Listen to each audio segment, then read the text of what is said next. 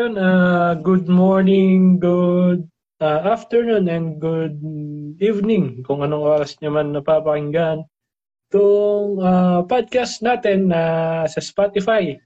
Ano nga pala men, yung title ulit natin sa Spotify kasi ang dami pa rin nagtatanong ano daw, paano daw tayo makikita sa Spotify, ano ba may search nila men? Siyempre men, isa-search nila din yung ano natin, yung title natin na, oh shit, anong title natin? Oh shit pare. At alam mo yung Alam mo yung ano? Yun, so nawawala tayo. Pero anyways, welcome sa ating uh, Christmas edition, sa ating Christmas is facial na kung saan, eh, ano lang tayo? Usapang Pasko, pare. Ano ba? Tayo na, nararamdaman na natin ngayon yung lamig. Iba talaga yung ano, no? Iba yung simoy ng hangin.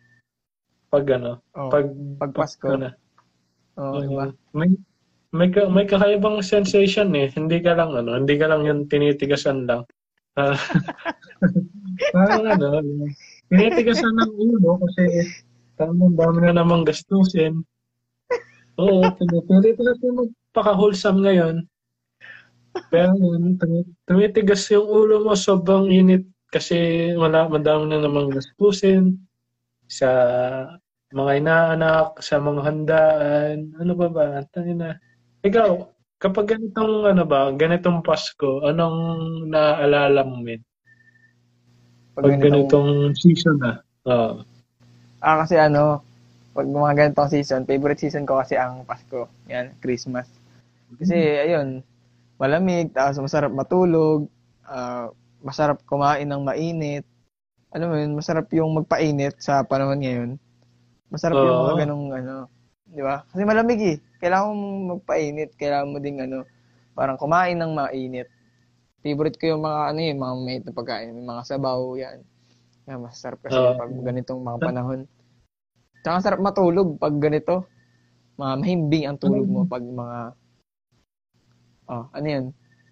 Alam mo ba, mentang, na ano, naka-set na rin ba yung mood mo na kahit last week na ng uh, pasok, kaya na ano, parang nakaset na yung mood mo na bakasyon na. Ganun ganun ba? Kasi ako, ganto na ako eh. Hindi na ako pumasok doon sa internship namin kasi tayo na, may pasok kami ng nine. Tapos tayo na, nagigising na ako ng alas onse, alas dose. Masarap kasi matulog, no, pag ganitong ano, season. Oo, oh, masarap talaga matulog. Sarap matulog, sarap hmm. magpahinga.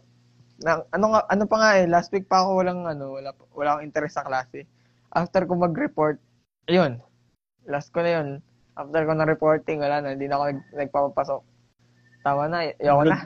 Goodbye and thank you. See you on next year na. Yan, guys, huwag nyo, gayahin nyo kami ha, kami ang mga tunay na huwara ng tunay na estudyante. Yan, ganun yan oh. dapat ang ano, perspective natin. Mental health ang inaalagaan, hindi ang pag-aaral. Oh. Mental health. Oo, oh, tayo na. Ano na, grades. Ano na, number lang naman yan eh. Number lang yan, number lang yan. Walang kwenta yan. Pag nagkaroon ka ng ano, mental breakdown, o oh, ano, anong silbi ng grade kung may mental breakdown ka, di ba? Mental oh. health lang. Alagaan natin ang mental health. May nabasa pa nga akong ano, yung post. Yung, ang ano daw, parang ang Christmas break daw ay ano, low-key na ano, asynchronous class. Na, nabasa mo ba yun? Hindi ba? Um, Ayaw ko nabasa yun. Ganda nito. Baka um, i-share ko yun sa, ano namin, sa G C namin. Dali yung mga yun. Kasama yung post nyo, ano, tayo na. Anyways, mabalik tayo. Ayun, mabalik tayo dun sa pinutol ko kanina. Yung sa, kapag ganitong Pasko, anong, ano mo? Anong mga naalala mo pag Pasko? Pag Pasko? Uh, tulad sabi ko kanina, yung mga mainit na pagkain. Tsaka yung ano, hindi lang sa, sa pagpapainit yung kailangan natin gawin sa Pasko. Siyempre, kailangan din natin magbigay ng mga maiinit na pagmamahal, mga may init na na feeling sa ating mga minamahal sa buhay. Kumbaga ba ano? Kasi it's a season for our family, for our loved ones. Kumbaga i-cherish natin yung moment na habang Pasko. Kasi parang dito kasi nag-unite yung iba't ibang iba't iba nating kapamilya. So umuwi sila. So they make time para makasama tayo. So yun. Gawin natin yung parang gawin natin mas special yung Pasko lagi. Nakasama sila kasi once in a year lang naman tong nagaganap. Kaya ayun, masarap lang sa pakiramdam na ano. Siyempre yung sama-sama kayo, nagse-celebrate ng Christmas. Even though marami pa kayong gawain, marami kang ano, isipin sa buhay, di ba? Kahit, mm. isang tabi muna yan. Isang tabi oh, muna tayo. yan. Saglit, saglit lang to. Kaya, focus ka muna. Mag, magpaka, ano ka, magpaka, alam mo yun, magpakahayahay ka muna ngayong Pasko. Kasi, sabi ko nga, once in a year lang. Tapos, minsan lang dumating yung gantong special moment sa buhay mo. Kasi, every Christmas is special eh. Walang Pasko na magkakatulad yung nangyayari. Every Christmas is unique in its own way. Ayun, that's my take. Oo, no. Comment. Yung ano, kapag ganyan, no, na pagbatuwing Pasko, no, nauwi yung mga kamag-anak nyo. Mm, mga, nauwi, nauwi sila. Nakawin. Tapos nagsasama, nagsasama-sama kami ng bisperas ng Pasko. Ayun. Then, minsan nga, oh, no. last last year, Last year, ano, natulog kami sa, sama-sama kami ng mga pinsan ko, natulog kami doon sa bahay ng lola ko. Then, we celebrated mm-hmm. Christmas. Ano, nung pagkagising namin, Pasko na. Tapos yun, nagbibigayan na lang ng pera. Yun, ang, ang sarap lang. Kasi, unang, unang, unang bangon mo ng Pasko, may bungad agad ng pera sa'yo. Yung, bigay agad. O, oh, ito na uh, Pasko mo, oh, two hundred. Di ba? Uh, ang sarap lang. Ganyan, no, ganyan yung feeling.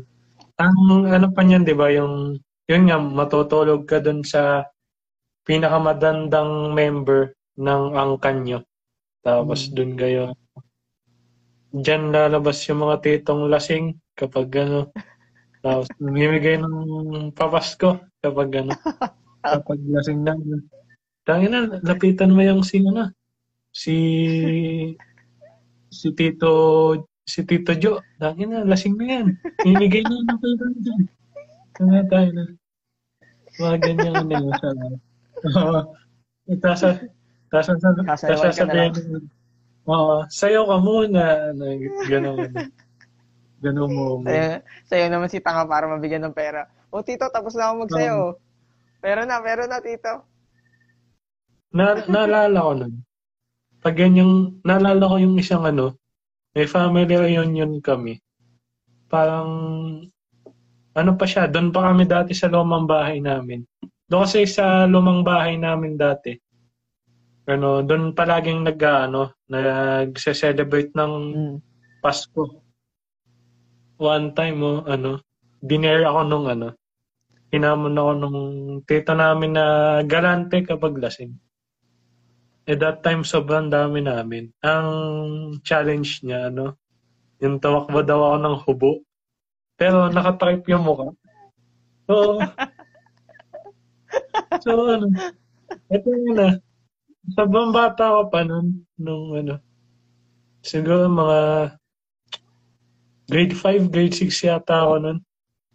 Yun, may one thousand naman ako. Sige na. Sarap na na.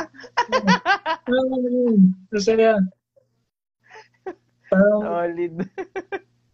Kung ano mo, lima o anim na pamilya yung yung nakakita sa akin. Tumatakbo lang ako dun sa buong bahay namin, nakahubo. Tapos may ano, yung parang oblation na lang. Ganun. Ganun. So, pumasok sa U P. Experience ka pala. Ako doon ng moment. Na, nung bata ko, tangina, wala lang sa akin, tangina. Tang, okay lang, sige, isang libo din. Pangbili ng damit. Tapos, tangina, nung ano, pag nagkikita-kita na ulit kami ngayon, kapag, kapag binabot up yung ganong usapan, butang. Hiyang-hiya ako. Ganun ano. Ang ah, sarap din ng mga ganun ano. Yung mga, sarap din ng mga reunion ano. Di ba? Um, ang ang uutuin mo dyan yung mga bata eh, no? Yung mga... Oo, oo, bata. Mm, kapag ano. Kasi ano eh, mas madami silang natatanggap kasi matanda ka na. Mas madami silang tatanggap uh, kaysa sa'yo. Di ba? So, alam mo na, ano lang, parang ano, para-paraan na lang din yan. Para, ano, diskarte na lang para maka, makapambogo sa bata. Oo, ayun na. Pero ano nga eh, kung bibigyan ako ng pagkakataon, Sana, ano, ano, sana patakbo ulit, patakbohin ulit ako ng tito ko na, ano. Kasi takin na, wala na akong pera eh. Sana patakbo. Easy money, ano. uh, Sarap na tayo, sabi mo agad. Ano, dahil. Anyway, sana pang, ano, mga simbang gabi. Takin na, nagsimula na. Ayan, nagsimula na kanina, kahapon. Yan, nagsimula na simbang gabi. Sa mga anticipated masses, fifteen. Tapos yung sa mga, yung iba, sixteen nagsisimula. Ikaw, anong, ano mo dyan? Anong, anong mga naalala mo dyan? Ayan, na wholesome, na wholesome, ha? Wholesome episode kasi tayo. Okay, okay. Wholesome episode tayo. Pamilyang channel. So, ah, ano daw, ano? Mga simbang gabi. Na, ito kasi, nagsimula na simbang gabi sa amin. So, kaninang five a.m. So, nag-alarm ako ng uh, three thirty ng umaga, three forty-five, tapos four o'clock. So, three thirty yun. Narinig ko na yung alarm. So, bumangon na ako at chinek ang mga ilaw kung gising na mga tao. So, hindi pa sila gising. Kaya, ayun. Pati, pinatay ko yung alarm, then higa na ulit ako. Oh, no. Pagkagis- pangalawang gising ko, five oh three na eh, five yung misa. Eh, yung tatay ko, mm. ayun, na, napulagas na siya. Eh, ako nang minamadali pag ano eh, pag nagpiprepare ako ng sarili ko, pag aalis. So, hindi na ako sumimba. Bumalik na lang ako sa kama at natulog. Kasi, sayang yung tulog na ano eh, na, na build up ko na eh. Di, tinuloy ko na lang. Kesa naman ano, umabot ako sa misa na late. Bagay, okay lang naman. At least naka-attend ka. Pero, ewan ko, nakatulog na ako nina. Tinuloy ko na lang talaga. Ayun. Yun yung, yun yung sakripisyo, no? Tayo na, gigising ka ng... Sakripisyo kapag talaga. Yung, um, pag, pag misa niya ng mga alas tres, alas kwatro, tayo na. Ano na yan? Tsaka, ang dami kasing, ano, ang dami kasing tao lagi, kaya kailangan mo maging maaga para may maupuan ka.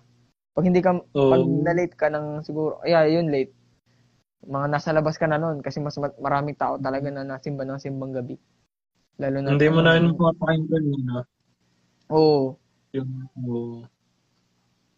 Sayang din kasi yung so, ano, yung aga mo. Ayun, wala. Late tuloy. Ayun, hindi pala nakasimba. Bukas, uh, baka sa mga susunod yung makasimba. Tapos yun pa, sa simbang gabi, ano ba, yung, yung ano, yung, ang masarap kasi sa simbang gabi eh, yung ano, yung maaga, tapos malamig yung hangin. Iba talaga kasi talaga pag, di ba katulad na sinabi mo kanina, iba talaga pag ano eh, pag Christmas season eh. Ang sarap mag ano eh, mag, magliwaliw, lalo na pag, yung mga, yung feeling ng, feeling ng mga tao, yung, yung, alam niyo yun, para, iba kasi talaga, kumbaga, sama-sama kayo na may isang gagawin, tapos... Ayun.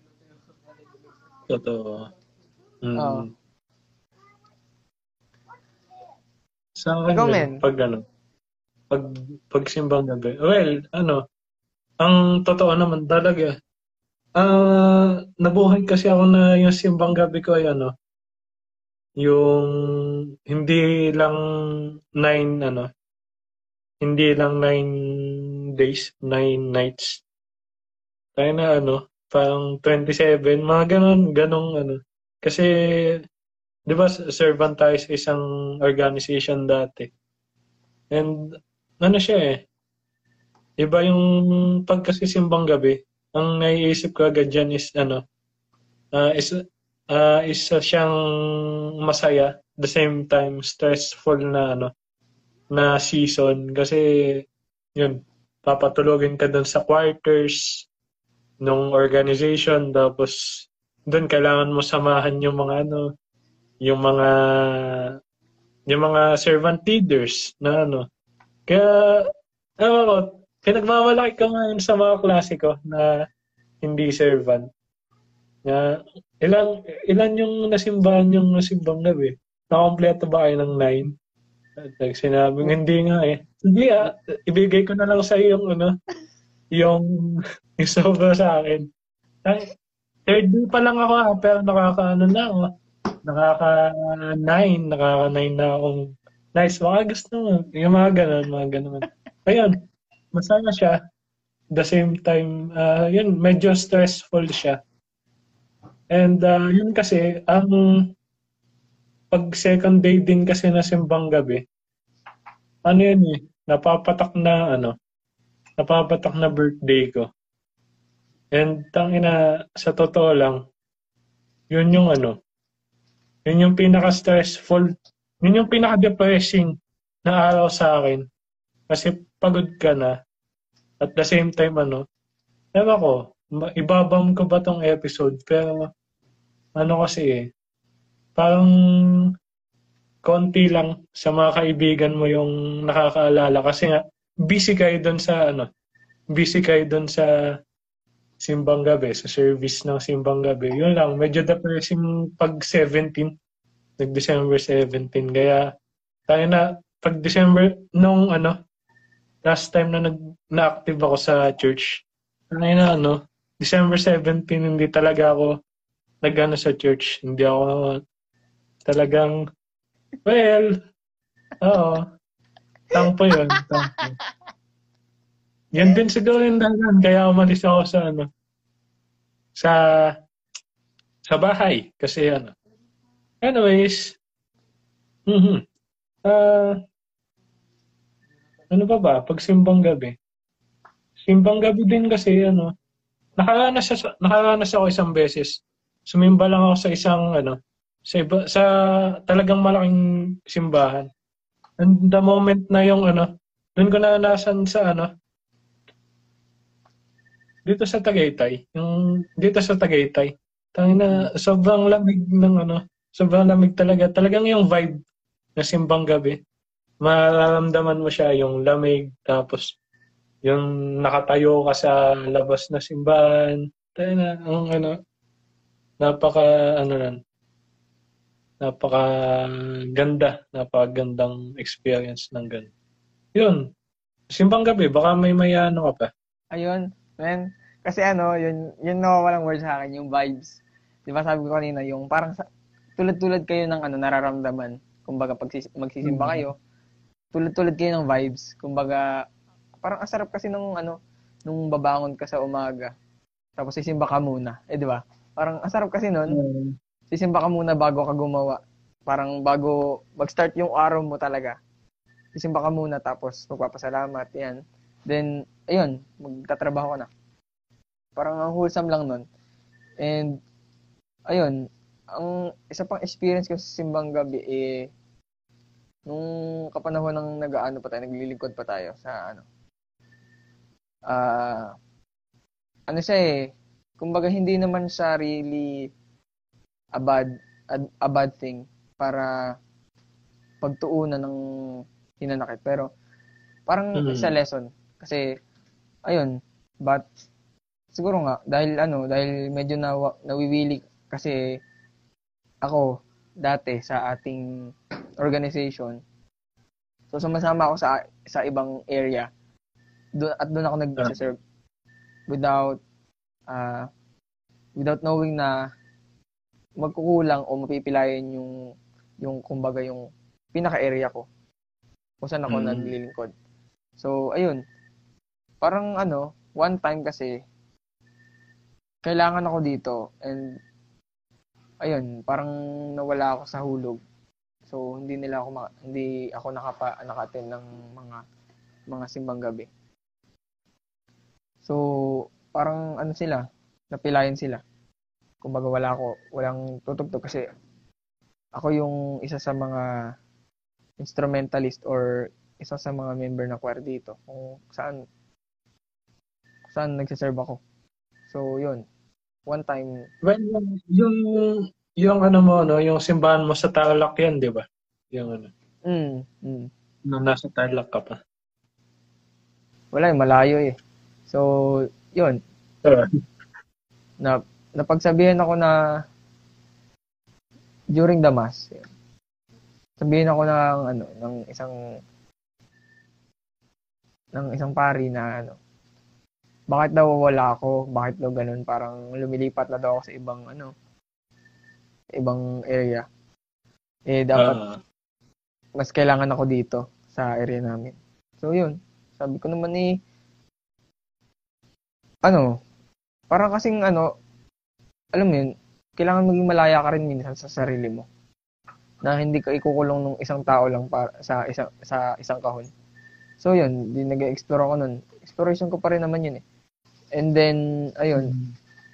parang isinarmo niya ako na ano, na walang choir sa mga misa. Then after nun, ini without diba, sinarmo niya ako. Actually, nandun ako sa panahon na yun. Nandun ako sa moment na yun na nagsisermon siya. And hindi niya alam yun. So, after niya mag-homily, after niya mag-sermon, nung mga unang part kasi ng misa, wala pang choir. So, wala pang natugtog. E di, tahimik pa. Parang patay na patay kasi ang misa talaga. So, pag kasi simbang gabi, ayan, nabubuhay, lalo na pag mga specialty sa mga misa, no? Nabubuhay lang, lagi ang mga misa. Pag merong mga, mga magagaling na, o magagandang awitin, mga lively songs, oo, kumbaga, kasi yung, yung talag... hindi, hindi mo naman maano yung mga tao na kumanta sila kasi mga antok pa. At the same oh, time, hindi nila. Mm. Yun talaga yung nagbo-brought up ng spirit ng Christmas, eh, yung mga yung mga Christmas songs, yan. Yun yung nagbo-brought yeah. up ng mga ng mga feelings na once in a, once in a year lang natin nararamdaman. Ayan. Totoo. So, yun. Di ba? Parang ang sarap lang ulit na balikan kasi every year yun, parang maalala mo na Christmas, uy, Christmas na naman, Christmas songs. Actually, lately nga lang, ano, nag-download ako ng mga Christmas songs na siguro December, o December pa lang. Actually, dapat mga, hindi naman dapat kasi talaga mag mga September yan, mga Burr months. Ayan, nagsimula na yan. Mga budots, mga budots mix. Mga... hindi naman, hindi naman. Mga ano, yung mga, di ba, pag September, mga kasi Maricha na yan, yan. Mga pag uh, simula ng Burmans, yan, papatutungin na. Ako nagsimula na ako, this December lang ako nagsimula nung Christmas vibes ko. Yan, nag-download ako nung ano. Uh, it's the most wonderful time of the year. Yung mga ganyan kanta. Masarap lang, ano, masarap lang i- i-reminis tong feeling of Christmas ulit. Kasi parang nagre-renew lagi kasi siya eh. Nagre-renew yung Christmas. Nagre-renew din yung feelings ng Christmas mo. So, ayun. Pag parang panibagong simula na naman, ang sarap lang sa pakiramdam. Parang ganun. Na nandito na naman tayo sa season na to. Saan malamig. Saan, ayun. Saan magpaplano ka ulit kung ano yung gusto mong gawin. Kasi babalik ka sa feeling na ano eh, di ba? Na empty ka, tapos sumula ka ulit sa Pasko. So yun, magtutuloy-tuloy yun hanggang sa dumating siya.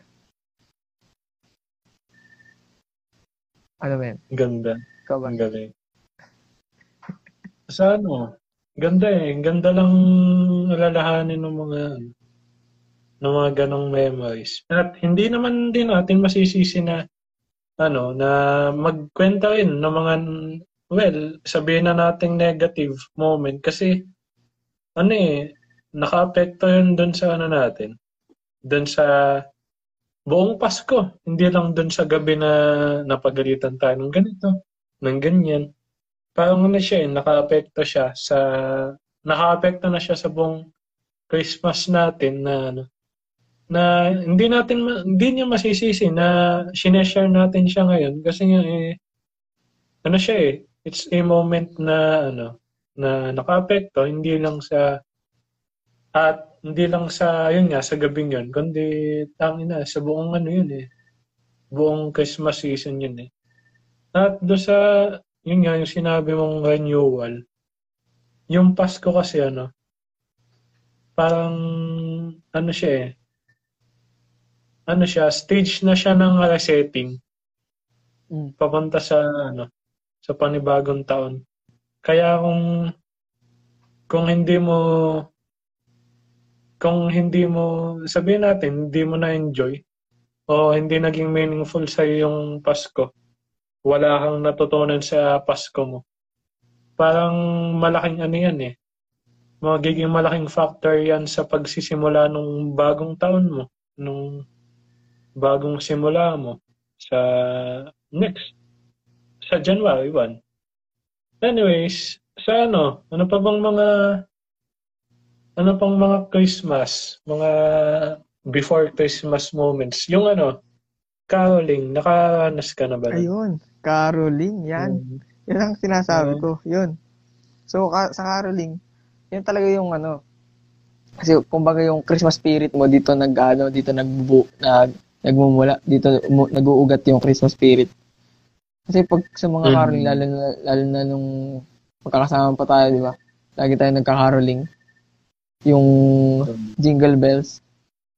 Sobrang solid oh. talaga ng jingle bells. Na yun, yun talaga ang favorite kong pang-caroling natin. Naabangan ko yun. Lalo na pag, ano, pag sumasabay yung mga tao, syempre, binibuild up mo yung confidence nila na kumanta rin, sumabay sa caroling nyo. So yun, pag sumasabay sila, tapos hinuhuli natin yung ano nila, yung yung attention nila. Then, ayun.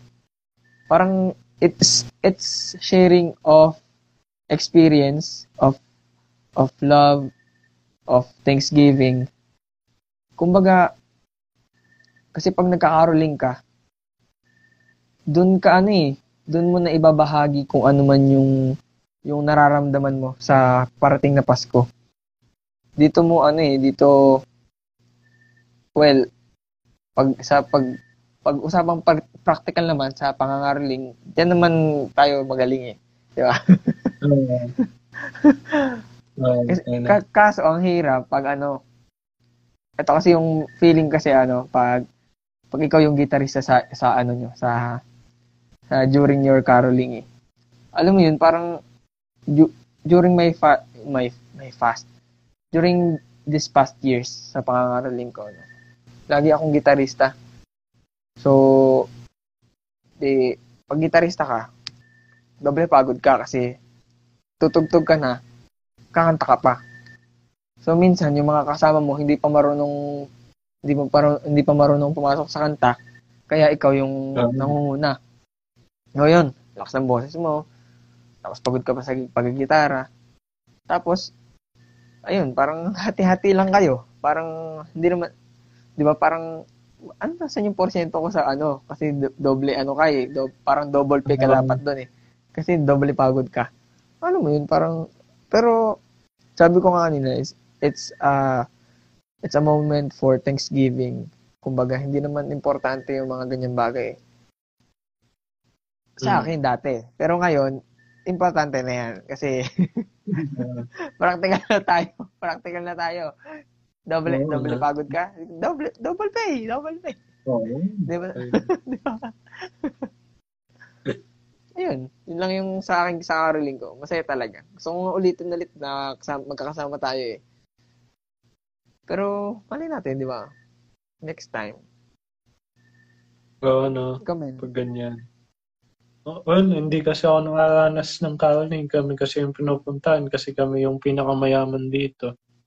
And, so, like, I didn't experience that eh.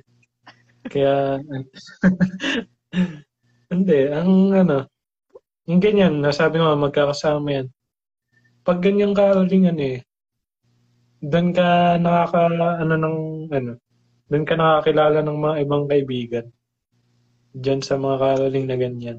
Naalala mo pa yun, dahil na may ano, yung grupo-grupo yan, tapos, bawal mag-collide yung dalawang grupo kasi, tana, Tarambulan yan, tangina na yan. Yung mga ganyan.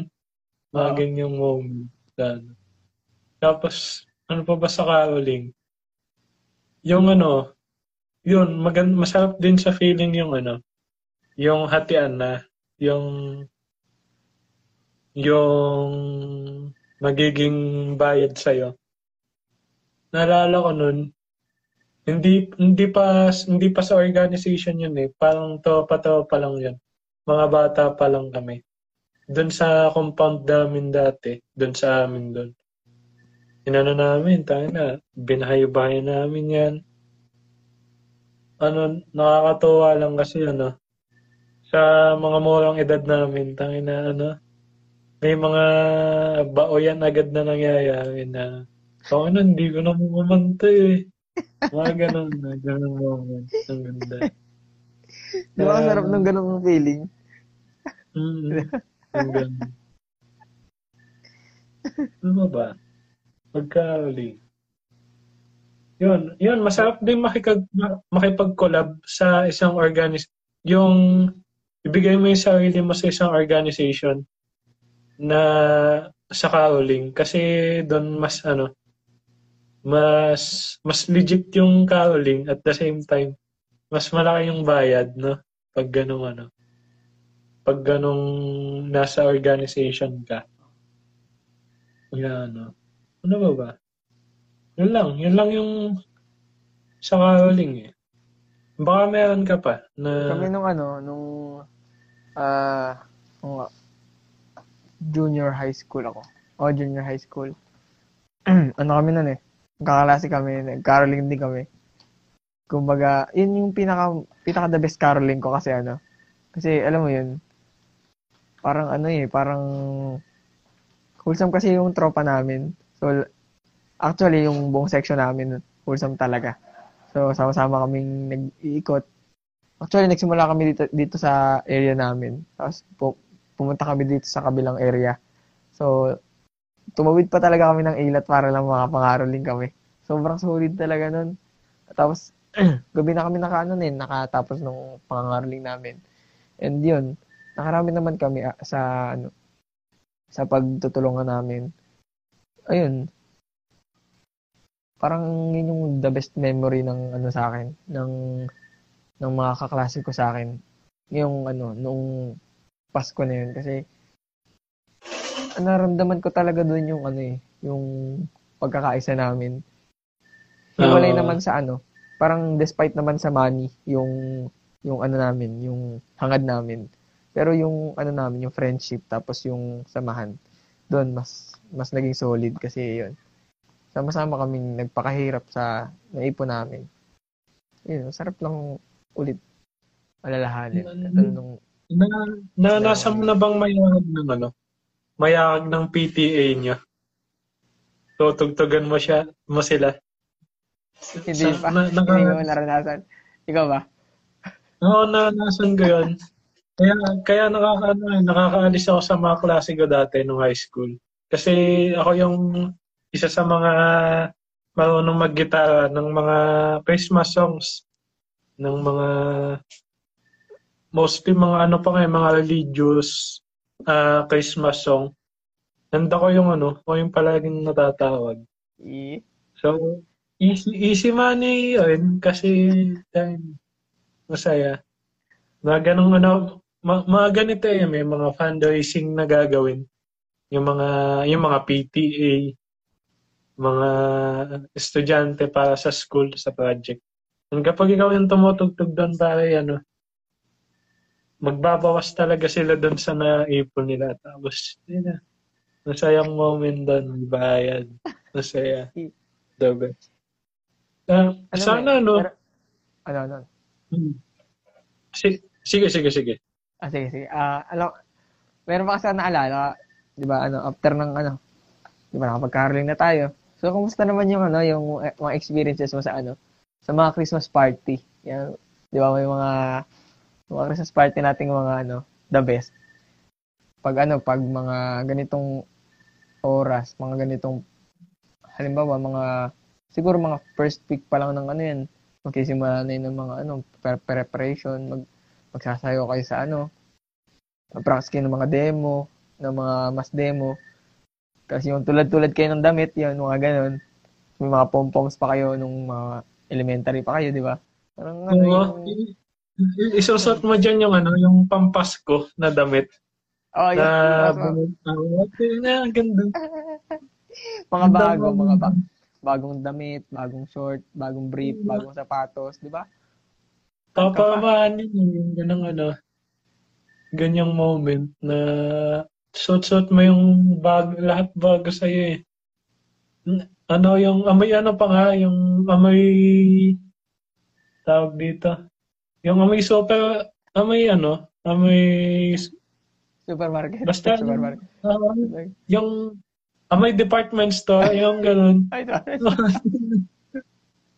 May bago. May tagpa, no? Na ano eh. Una, una kong hindi na naranasan niya nung ano na. Nung high school, high school, yung high school na kasi medyo gipit-gipit na nun yung sa pamilya namin. And that time, yung first time na naranasan yun. Ay, nalungkot na lungkot ako kasi yung yung mga klase mo, tangin na bago.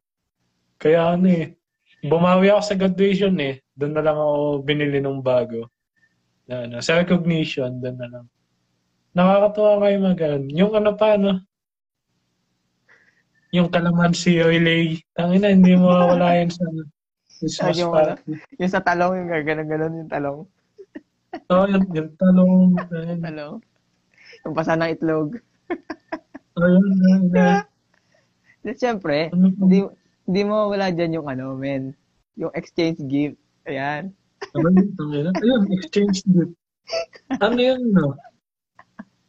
Ang ganda, ang ganda. Anong ano yun? Anong, anong pinaka, ano mo muna? Pinaka malaki mong naibigay muna, naibigay. Exchange gift. Uh, Siguro, ang pinaka, pinaka maganda at pinaka mag, malaki kong ibigay na exchange gift eh yung ano. Alam mo yung ano, yung yung unan, yung neck pillow, yun, yung neck pillow. Yun yung oh. naibigay ko. Tapos uh, tapos yung may ano sa mata. Parang piring ganun. Yun yung pang ano, yung pang naibigay ko. Pang biyahe. Oh, pang exchange gift. Ikaw ba anong naibigay mo? Ang akin ano. Ang pinaka Ano kasi ako eh. Okay. Hindi, hindi naman. Ang pinaka ano, ano kasi ako sa ganyan, parang gusto ko na malaki yung yung natatanggap ko, pero maliit lang yung binibigay ko. Ano? Uh, ano yata? Yung cup, yung anong tawag doon? May tawag doon eh, yung close cup. Alam mo yung close cup na, yung pang hip-hop na cup dati. Uh, yun, nalala ko, high school yata ako nun. Yun yung binigay ko na, ano, lalaki yung nabunot ko. Tapos, close cup yung binigay ko. Uh, pinakamaliit. Pinakamaliit mo na ibigay. Ang pinakamaliit ko na ibigay? Siguro, ano, anong binigay ko dati? Unan? Or, panyo? Hindi, hindi ako nagbigay ng panyo eh. Pero nakatanggap ako ng panyo. Parang, mm. ano ba? Hindi ko na maalala eh, pero parang frame. Frame yata yung binigay ko. Okay. Pinakamaliit. Classic. Classic na frame. Akin yung ano, yung, tayo na, senior high school pa to, min. Yung ano, hindi ko alam kung seryoso kasi siya dun sa, ano, di ba may, may mga wishlist yan mm. na binibigay. Hindi ko alam kung seryoso da- siya doon sa siya doon sa sinabi niya, pero gusto niya lang talaga daw is yung ano, yung yung pintura, hindi ko alam yung pintura na yun yung inaalog. Ay, spray paint. Tapos ayun yung yung ganun. Feeling ko, ewan ko, feeling ko na-disappoint pa rin siya nung ano. Nung Christmas party, nung exchange gift na mismo kasi kitang-kita ko sa ano, kitang-kita mo sa aura niya na disappointed siya dun sa ano. Ewan ko kung nag-joke siya that time na spray paint lang. Pero tangin na, yun na yung pinaka, pinakamaliit na naibigay ko. Uh, oo, yun nga. Yun nga yata. Ay, hindi. Tangin na yung ano pala. Alam mo yung elementary tayo, yung ako mismo na pendant. Ano yun? Hindi, hindi ko alam. Yung, ano siya? Yung uh, necklace siya na may pendant na nakasulat ako mismo. Yun, tangin na, ano lang, nabili ko ng uh, thirty pesos lang yata sa sa Amos ko yata yung nabili na dapat sa akin, tangin na, ipang, ipang-exchange gift ko na lang. Eh, ang, ang minimum nun, isandaan yata.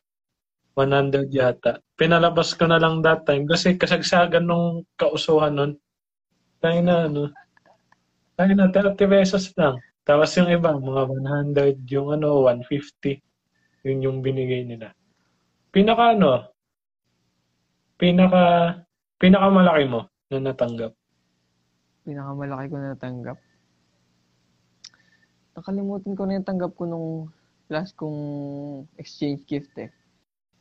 Pero pinakamalaki ko natanggap, ah, uh, ano, socks. Iconic socks. Ano siya? Ay, uh... Ano siya, parang, ayun, yung, yung hanggang ngayon nagagamit ko pa rin. Tapos, alam mo yun, parang memorable kasi siya kasi nanggaling siya sa ate ko. Kasi ito, ito yung nangyari. Ang ano kasi namin, ang minimum kasi namin two hundred. So, ang iconic uh, socks, nagkakahalaga ng one ninety-nine. So, yung, yung hmm. after kong buksan yung regalo, pagkatanggal ko nung, ano, nung, nung wrapper, sabi ko, bakit may matigas sa loob nung medyas? Akala ko ano may kung anong bato. Yung pala merong piso. May nakalagay ng piso. Para ano, para two hundred pesos siya. one ninety-nine plus piso, two hundred. Hanggang ngayon nasa akin pa rin yung piso ko yun.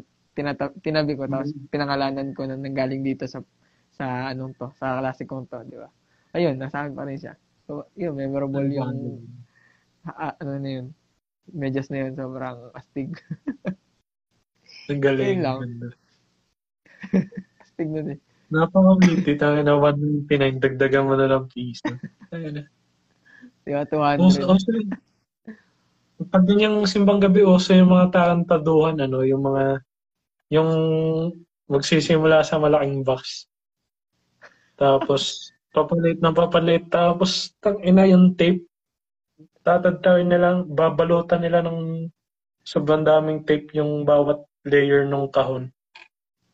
Hanggang sa makukuha mo mag, ano, tangina, frame, tangina, pa ba? T-shirt na, ano, gano'n lang yung matatanggap mo. Na, pero laki ng, ano, eh. Laki ng box.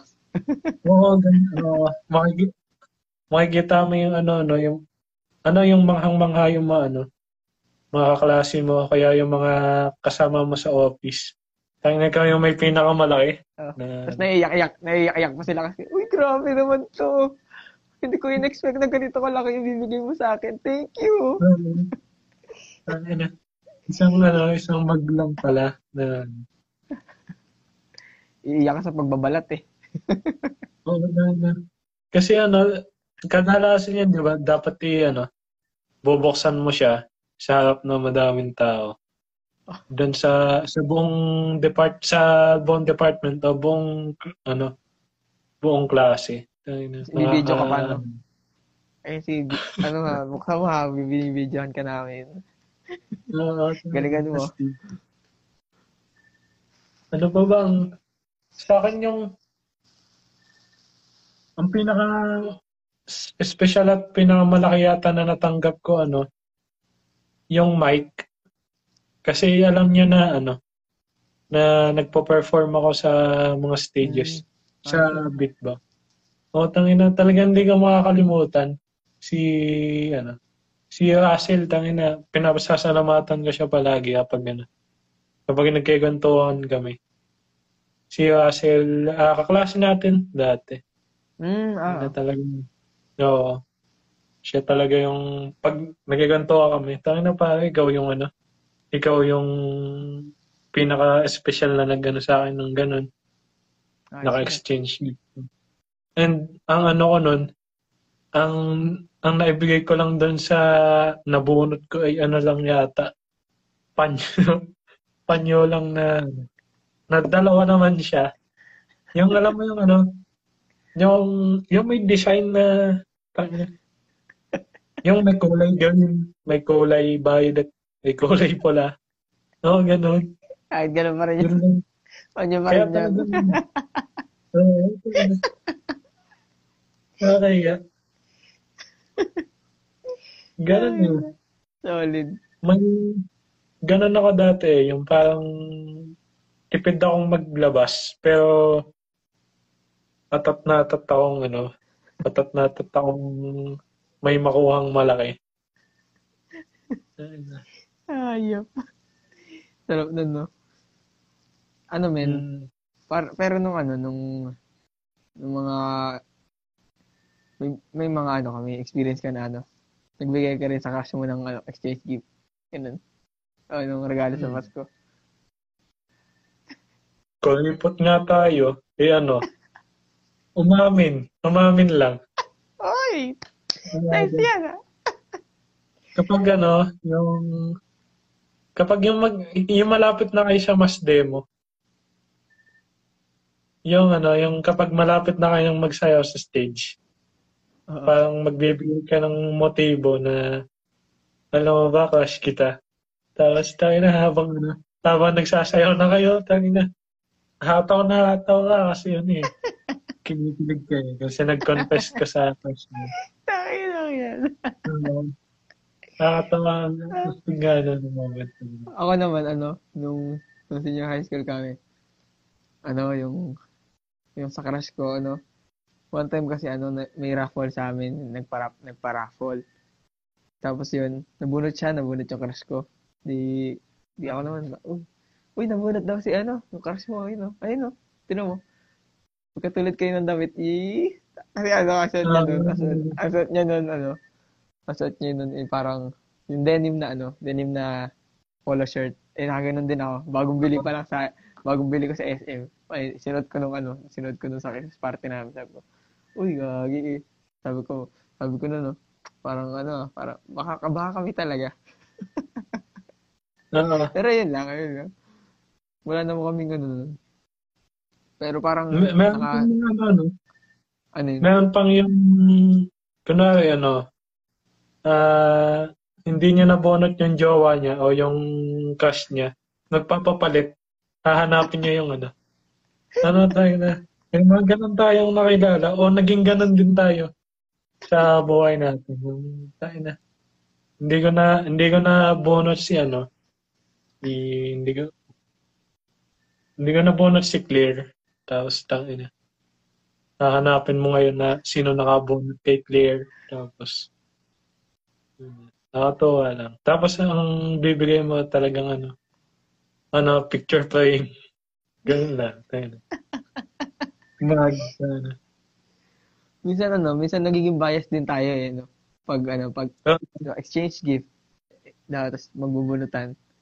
Tapos alam mo yun, yung parang, pag nakabunot ka, tapos ayaw mo yung tao, parang, alam mo yun, magdedepende sa taong yun kung ano yung matatanggap niya.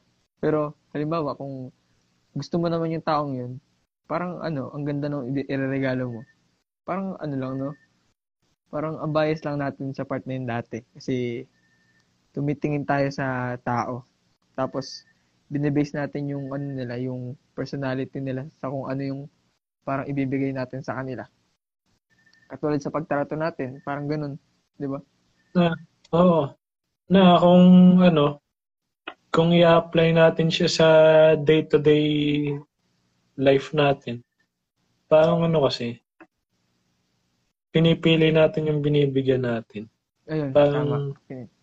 um, um, diba, parang ano eh, ano yung sense nung ano, nung exchange gift? Kung ano, kung, halimbawa, ipagpalagay na natin na may halaga talaga. So, one hundred. O kaya, five hundred. So, di ba, ang dami mo na nabibili sa five hundred. Pero, kapag ayaw mo yung isang tao, parang pipili ka ng bagay na parang mura lang, tapos ipagpapalagay mo na lang na five hundred kasi ayaw mo sa kanya. But kapag gusto mo naman yung tao, parang ayun, sasobrahan mo pa yung five hundred kasi al- alam mo, gusto, parang gusto mo eh. Parang ganun nga yung sinabi mo sa day-to-day natin. Parang ganun yung ginagawa natin ngayon eh. Parang kasi uh, yung hmm. bad shot siya sa ano eh. When we are speaking in humanity. Parang hmm. ano siya. Um, talaga bang pipiliin mo lang yung mga bibigyan mo? Or ano? Well, hindi, hindi natin masisisi yung ibang tao kasi ano eh, uh, mahirap bumuo ng trust dun sa bibigyan mo. Um, oh. Pero kung talagang ikaw ay hardcore uh, human uh, yung hardcore ka na nagpapakatao, tangin na, kahit sino, dapat equal lang yung pagtingin mo. Uh, kung ano yung binibigay mo sa mayaman, eh, yun yung ibigay mo sa mahirap. Kung ano yung binibigay mo sa mahirap, eh, yun yung ibigay mo sa mayaman. Kaya nga nung nagpamilya union kami, ano, yung soft drinks lang yung dinala namin. Kasi yun, yun lang naman yung dinala namin. Mayaman sila, pero tayo na soft drinks lang yung binigay namin. Pero yun nga, yun na. And even yung ano, yung sinabi ko kanina na uh, napaka ano natin, napakatipid nating magbigay. Pero nagpapaka ano tayo, nagpapaka... nag-expect tayo ng malaking bagay na dadating sa atin. Na in reality, eh, tayo na ano naman yun eh. Uh, parang tayo na, mag-invest ka para may, ano, may give back sa'yo. Na, na. Yun. Saka, pag ano naman eh, pag Christmas season naman talaga eh. It's about giving naman eh. Kumbaga, giving giving love, giving gifts. Ayun, katulad na sa sabi sa kanta. Alam mo yun, um, it's not about ano naman eh, receiving naman. Pero yung bibigay ka lang. Tulad sa, ano, tulad sa mga, sa mga gamit, tulad sa, kung hindi man gamit, is, syempre, yung, yung ano na lang, yung pa, tamang pakikisama na lang, or yung tamang pagtrato. Diba? Parang ang sarap kasi ng ganun. Magsisimula ka ng Pasko na ganito, mag-e-end kasi pag siya pag Christmas season naman is end ng year. So ayun. Mm. 'Di ba ang sarap sa pakiramdam na magtatapos ka na ng isang taon na mabuti yung ano mo, mabuti yung intention mo sa iba na nagbibigay ka. Tapos start ng new year. Ayun, ganun pa rin yung vibes.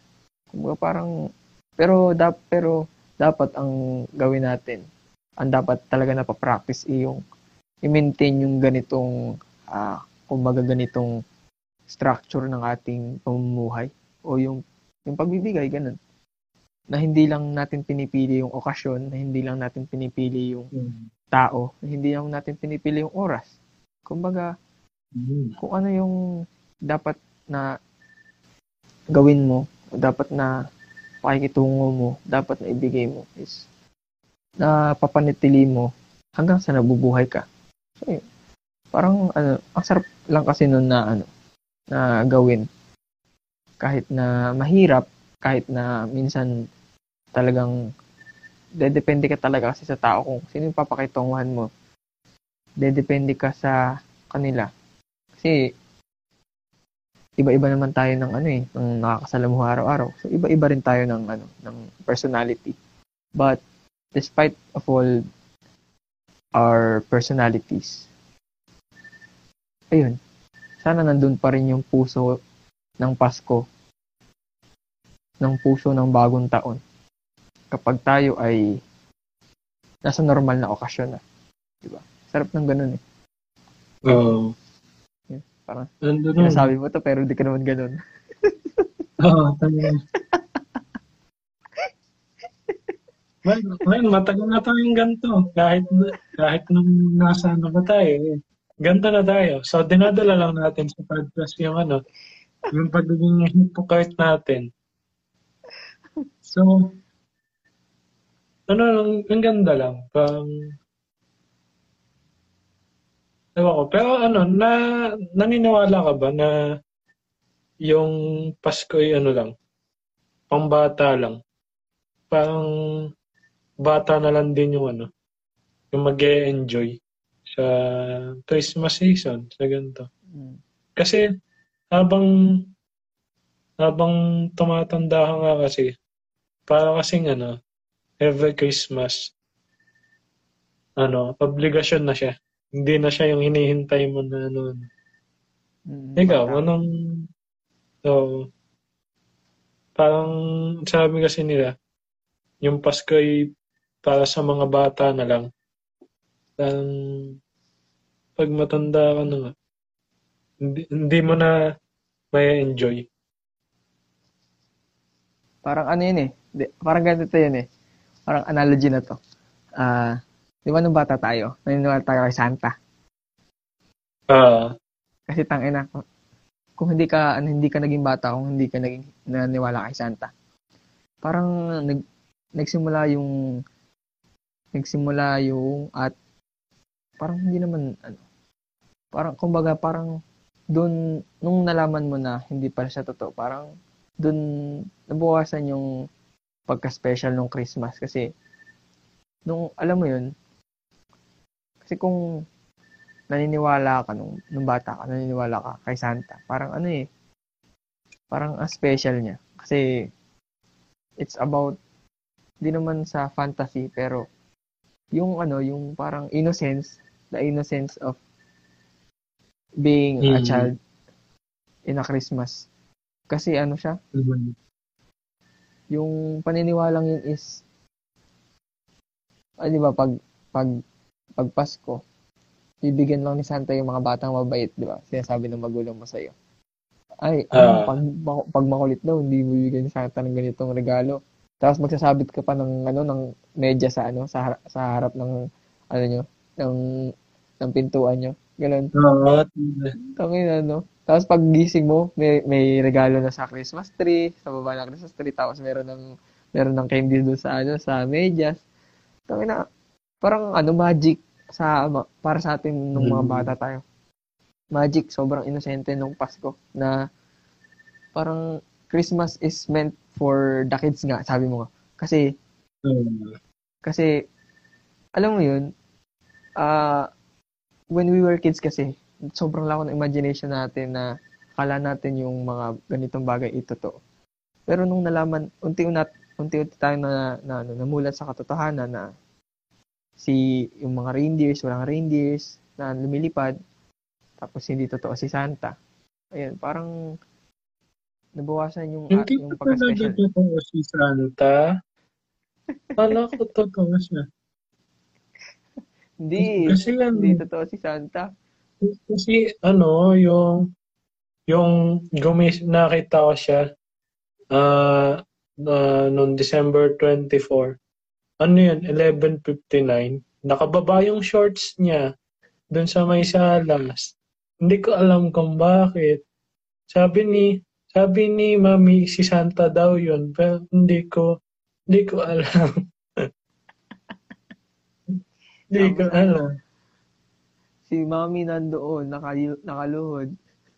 Naka, oo, parang masaya sila. Sabi niya, sabi niya si Santa daw yun. Anyway. Ayun, di ba? Nung, nung bata tayo, sobrang wholesome nga nung Pasko kasi parang, uh, ayun, special talaga nung bata tayo. Pero, no, ngayon tumatanda na tayo, sana, maging special pa rin. Kasi, di ba, sabi ko kanina, once in a lifetime lang, once in a year lang, yung Pasko. So, make make every moment special sa Paskong ito. Tapos, ayun, di ba, naalala ko yung, naalala ko kasi lagi yung ano, kanta ng parang ni Edgar na ano, na nung Pasko daw naniwala siya sa nung bas, nung bata pa siya naniniwala siya sa ano, sa kay, kay Santa. Pero nung tapos nakita niya si Santa, kala ko yun yung sasabihin mo, nakita niya si Santa na noong December twenty-four, nakita niya si Santa na may dalang bag. Pero gamit nila yung kinukuha. So parang ang analogy doon eh ano, maganda pala si Santa. Parang uh, so doon doon na niya nalaman na hindi totoo si Santa. Parang ganoon. Masira yung childhood niya na nakawan pa sila. Anong ano? May may turning point ka ba sa buhay mo na parang doon ka namulat na na shit, parang pangbata lang talaga tong ano. Parang may nasa mo ba yung turning point na tayo na tumata, parang tumatanda na yata ako kasi hindi hindi ka na hindi na ganito yung Pasko na nanasan ko nung isang taon o nung mga nakaraang Pasko. Ano? Kasi ako um, nung ano? Ah, oh, sige. Kasi ako nung Nung namulat ako doon sa service na sinasabi ko kanina, parang ano siya, parang hindi na lang ako yung, nung ano, nung naging mature na ako doon sa pinagsaserva natin, parang na, ano ko sa sarili ko na ano, Christmas is not, is not just, ano, for, hindi lang siya ano eh, hindi lang siya, chill and uh, enjoy moments. Parang, ano eh, sa Christmas kasi kung kung may trabaho ka na or busy ka na ng Christmas season, parang yung Pasko is ano na lang, magiging uh, pahinga na lang sa'yo. Parang hindi mo na may, hindi mo na may enjoy yung ano. And, pa- yeah, yun nga. Yun, yun, yun. Parang normal na holiday na lang siya, ano? Kasi magpapahinga oh, ka na lang, ganun. No, wala mm-hmm. na yung sense of Christmas.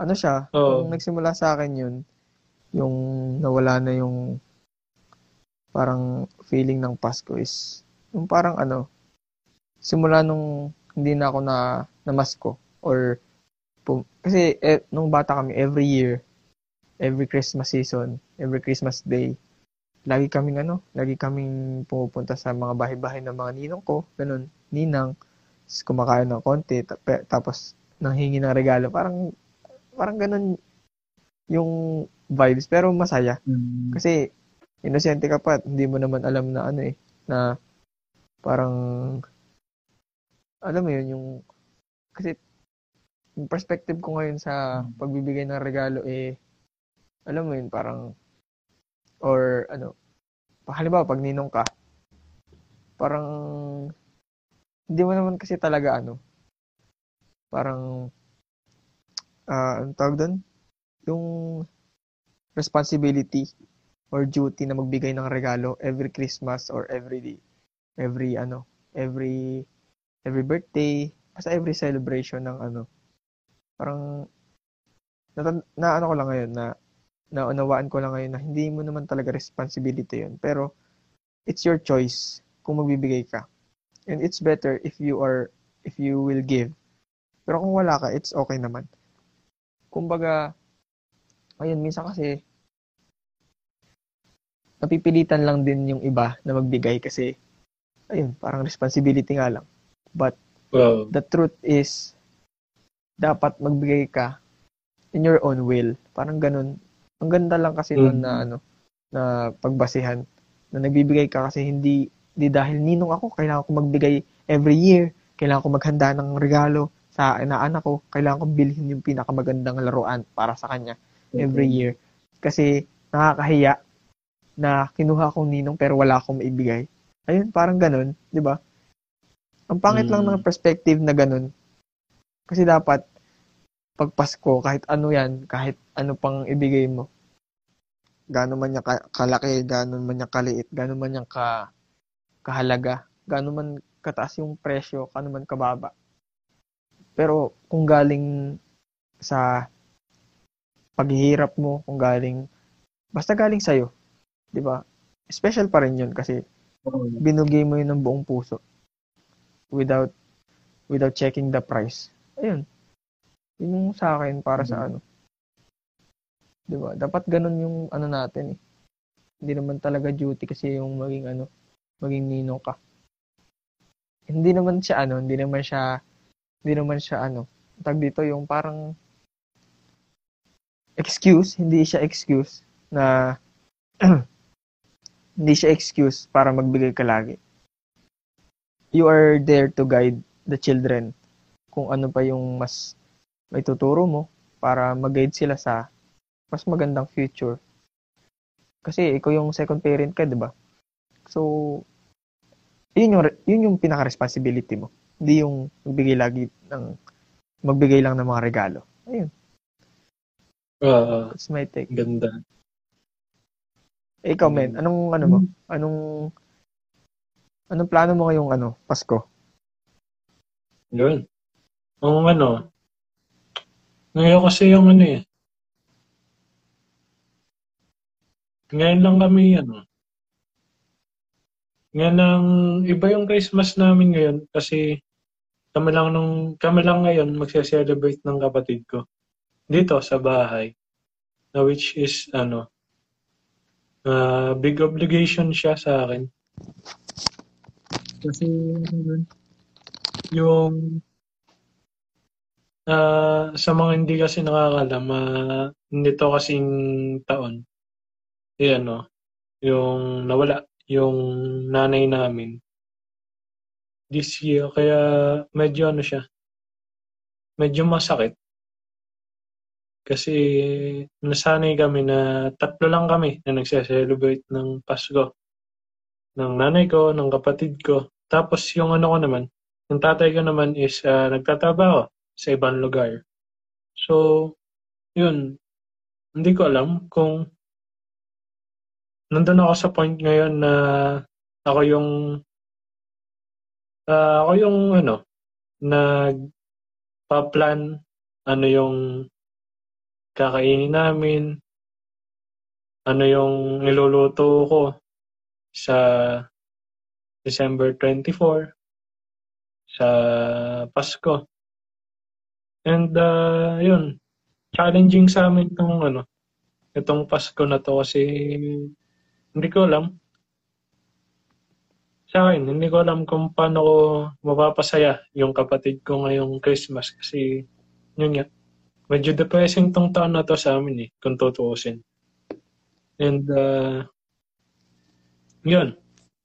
As much as possible, eh, ano, pinaramdam ko pa rin naman do sa kapatid kong bata, yung, yung meaning ng Pasko, na kung gusto niya magsimbang gabi, gusto niyang uh, mag-spend ng, ano, ng Christmas sa ganitong lugar, then, ano, Uh, gagawa ko ng effort na na alam mo yun, mapasaya siya.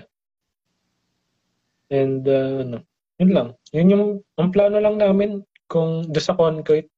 Wala pa. Wala pa talaga. Kasi nasa point na ako ngayon na puta, paano ko pagkakasyain yung two thousand sa ano, yung two thousand pesos sa mga lulutuin ngayong December twenty-fourth at December twenty-fifth. Yan pala yung yun, baka mo, ano? Yung ano, di ba? Tit- titigasan ka ng ulo sa pag-iisip. Oo.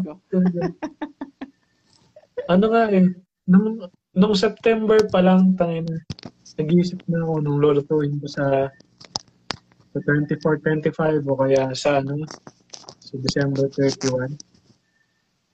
Tangin na kaya ano, na masayate din naman ako kasi nakita ko at naiparamdam sa akin ng nanay ko dati kung paano siya magplano. Para at least ngayon, ngayon medyo na- na-adapt ko kung paano siya magplano sa, ano, sa December twenty-fourth. Pero kung tutuusin, men, December twenty-fourth naman, dyan yung ano eh, dyan naman yung hindi naman halos talaga nagluluto yung tao. Bumabawi sila sa, sa diba, sa, o, sa medianoche sila, mm. mas, ano, Eh, ngayon, since, uh, yun nga, ganun yung situation namin magkapatid dito sa bahay, ano, eh, paparamdam ko sa kanya yung, yung Pasko na, ano, sa ganitong stage na, yun nga, dalawa lang kami ngayon na magse-celebrate. Ikaw, men, anong plano nyo ngayon, guys? Ah, uh, ngayong Pasko kasi, ayun, tu- tu- tulog lang. Tulog lang, no? Ano, ayun, t- kasi may commissions pa ako ngayon. So,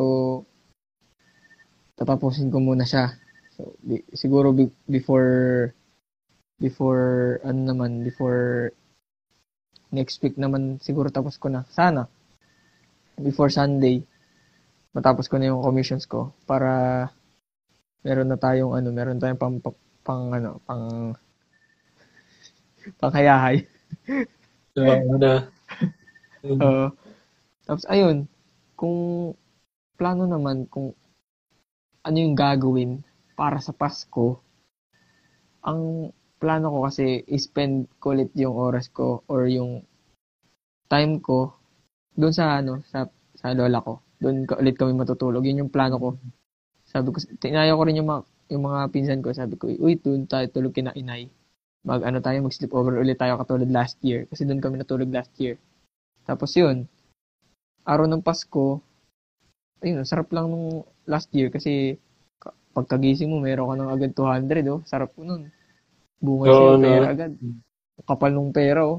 Kasi ang daming bibigyan ng mga, ano eh, mga, mga, mga bata, ang daming bibigyan eh. Kumbaga sa amin yung unang, unang ano, unang bigay. Yun. Yun yung plano ko. Tapos, sisimba. Papasalamat ulit. Kahit tayo ay, hmm. nag, ano, nag, madami ng accomplishment sa buhay, at lagi naman nagpapasalamat.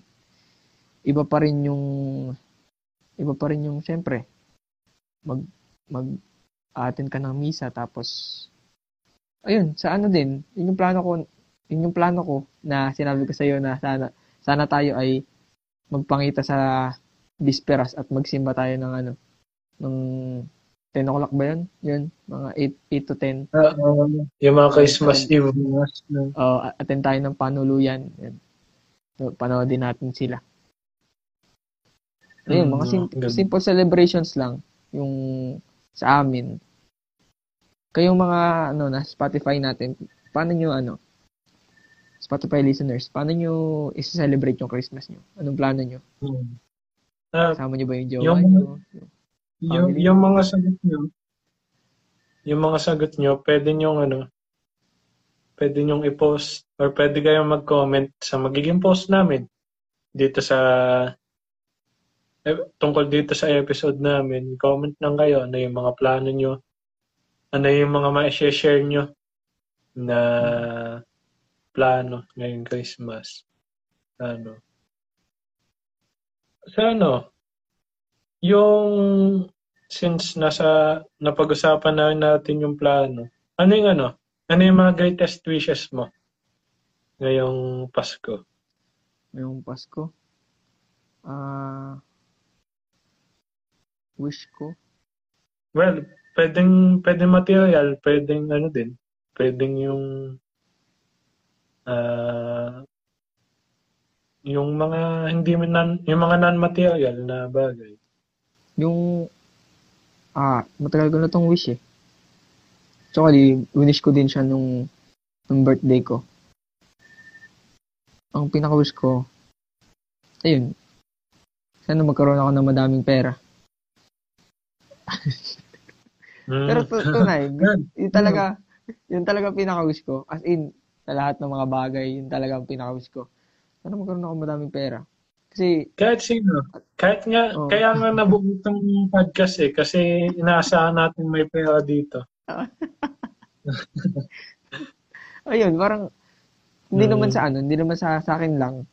Gusto ko din kasing mag-ano, yung parang, alam mo yun, magbahagi sa iba. Yung, kasi, pag kasi may mga, alam mo yun, may mga gala, tapos may mga, oh. may mga, pinupuntahan yung mga, sasama ko sa mga tropa ko. Alam mo yun, Kasi minsan, naawa din ako, kasi ako sa sarili ko. Uh, hmm. Hindi naman nagsiself-pity ako, pero ayun, kapos kasi lagi talaga ako sa pera. Na,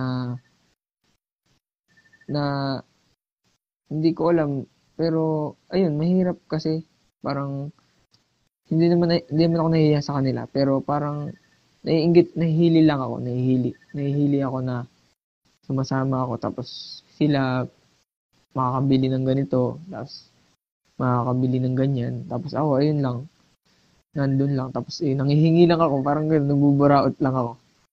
Ay, parang ano, parang, ay, ayoko kasi ng gano'n, ako lagi, na nasasanay ako na, na, na nahihili lang, tapos naiinggit.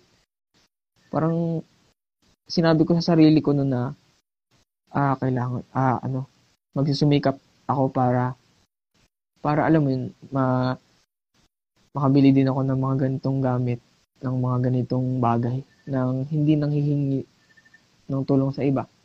Kaya, ayun, kaya dun, kaya binrot up ko ulit si Guri-Guri para, ano, para makapagsimula ulit ako, even though, nagsimula na ako dati, bagay, ibalik ko lang ulit. Ah, uh, in terms naman sa ano, sa, in terms naman sa passion ko, ganun. Parang nagagamit ko rin yun to, to make money. Na, ayun, pinaghihirapan ko din naman. Saka, sarap lang kasi na, alam mo yun, galing sa'yo yung, yung, ano, yung pera na, na, naiipon mo. Tapos yung pinanggagastos mo. Sobrang, ano lang, sobrang solid lang kasi, alam mo yun, mahirap kasi talagang mag-ipon ng pera. Mahirap din, mahirap talagang maghanap ng pera. Pero ang dali lang niya mawala. Mm. Pero ayun, kahit na mahirap, kahit na mabilis lang mawala, at least diba naghihirap ka dun sa nakuha mo. Kaya nga nakabili tayo nito eh. Gawa nung ano, gawa nung paghihirap natin. Ayun, nagbunga din naman. At magbubunga pa yan. Nagtitiwala ako na mag- magkakaroon talaga ako ng maraming pera. Pag nagkaroon ako ng maraming pera, tangina. Amen. Ayun, yun lang. Nagkaroon ng maraming pera, well, first wish ko. don't, don't get us wrong, ha? Huwag na tayo magpaka-plastic. Hindi kasi, pala kasing hindi, ano, hindi totoo na kahit na walang pera, ano, yung, kasaya ka. ano, no, parang ano eh, hindi siya, ano, parang in reality kasi, ang pera ay, ano, ay importante talaga. Mm. Hindi totoo na, ano eh, kahit na walang pera, eh, masaya na. Kaya nga, ano eh, kaya nga yan. Kaya Ito, nagiging mas masaya, yun, kasi ano, may pera. Ayun. Oo. Siguro, yung, feeling ko yung ganyang mindset na, ano, yung, yung yung money, yung happiness can money can buy may happiness. happiness. Uh. Oo, mayaman lang din 'yung nagsabi niyan. Para ano? Para alam mo 'yun, makalamang siya doon sa mga nag-aano. Tsaka parang ano siya, uh-huh. parang pampalubag loob siya sa mga walang pera. Oo, na oo na 'yun. Na okay lang na, no? Okay lang na hindi ka gumawa ngayon. O hindi ka Hindi ka magtrabaho ngayon kasi kasi pwede namang ano, yun nga sabi nila. Pwede na, pwede daw na uh, pwede namang walang pera. Um, anyways. Ano ba ano bang wish? Comment, anong ano mo? Anong wish mo? Um, First wish mo ngayong ano? Ngayong pas- kapaskuhan. Well, ano, world peace. Napaka, napakabang miss yun, no? Ano? Ano ba? Well, sa material muna, gustong-gusto talagang bumili nung yung D J controller na, tangina, ang laki ng, ang laking bagay sa akin nun. Magagawa ko yung isang passion na pinapangarap ko. Yung, yung mag-D J sa mga stages. Mm. At feeling ko, kapag nabili ko yun, may racket akong magagawa. May, ano, mapa- mapapasok ko yung freelance pag nabili ko yung D J, yung controller, yung mga ginagamit ng D J na, ano, ng mga yung equipment. Na, pangarap na pangarap ko yun. Uh, sa ano, yung non-material, siguro ano, yung uh, wini-wish ko ngayong Christmas, ano, sana alam mo yun, mas maging malawak ko sa pagdidesisyon. Wini-wish ko na sana sana matutunan ko ngayong Christmas na ano, magdesisyon hindi lang uh, hindi lang reactively, hindi lang per daily basis, kundi tumingin din ako sa ano, sa long term, do sa mga iba pang mangyayari sa hindi lang sa buhay ko, kundi sa pamilya ko, saka sa ano, sa magiging trabaho ko. Parang yun yung wish ko, maging mas concrete pa yung mga ano, mga decision na ifo-form ko at saka gagawin ko na yun, na sana eh ano, ma-realize ko siya ngayong Christmas. Kasi yun nga, tangin na yung yun yung sinurate ko na yung pagdesis, pagdesisyon sa kung ano yung lulutuin ng ano ngayong twenty-four at ngayon thirty-one. Tangin na, parang ano na siya eh. Feeling ko ano, Uh, challenge sa sa akin. Tapos kapag nagawa ko ng ano, nagawa ko successfully, eh feeling ko ano yun, nagawa ko na yung, natapad ko na yung isang wish ko. Parang start na yun na, na, na. Yun lang, mga ganun bagay. Yun lang. Uh, may mga, regard... mga wish ka ba? Ano? Ang wish ko? Alam mo ba, gustong gusto ko talaga mag ano? Gustong gusto kong mag-travel. Gusto gusto kong ano? Gustong gusto kong ay pero tangin na kasi. Pera pa rin kasi yan eh. Oo no. Diyan balik pa rin tayo dun sa ano. Sa tangin na wala pa wala pa tayong pera eh. Oo. Uh, yeah. Pero ano, pero ano, despite the money, gusto ko ng ano, gusto ko ng malawak na ano, na pang-unawa. Ayun. Sa'yo naman yung, mm-hmm. sa'yo, sa'yo yung decision, di ba? Sa akin naman, malawak yeah. na pang-unawa. Gusto ko yung, yung ganun, yung malawak na pang-unawa, na ano, yung hindi ka, ano agad, hindi mo gagawin big deal lahat ng mga bagay. Kasi, ganun ako minsan eh. Malit na bagay lang binibig deal ko. Pero hindi ko naman alam kung, an- kung ano yung naging dahilan nun, o kung ano man yung naging naging rason kung bakit nangyari yun. Parang ganun. Gusto ko nang malawak na pang-unawa kasi hirap, hi, minsan hirap ako talaga na naintindihin lahat. Ayun. Alam mo yun, min, kadalasan kasi sa akin, uh, to be honest, ayoko ng ano, ng sinisisi yung sarili ko sa isang bagay. Kumbaga lagi kong isinisisi sa iba para mabawasan yung regret ko. Kasi kung ako yung um, kung, kung ako kung ako parang pag sinisi ko palagi yung sarili ko, parang mariregret ako. Pero kung iba naman yung sisisihin ko, parang parang ayun, mababawasan yung panghihinayang ko na nangyari yung bagay na yun. Ayun, ayun, ayun minsan ini, ini kad, ano madalas talaga iniiwasan ko ng maging ganun.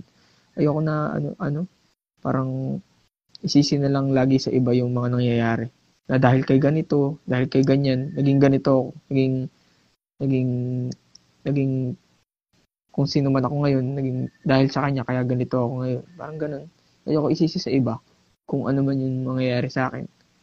Kaya gusto kong maunawaan, kung gusto kong magkaroon ng mas malawak na pang-unawa pa sa mga susunod na, ngayong Christmas, sa susunod pang taon, sa mga susunod pang mga panahon, para kahit papano sa sarili ko, alam ko yung dapat kong gawin, alam ko yung dapat kong maging hakbang para para uh, para gawan ng paraan or para pangatawanan yung naging pangyayaring yun, naging kaganapan na yun.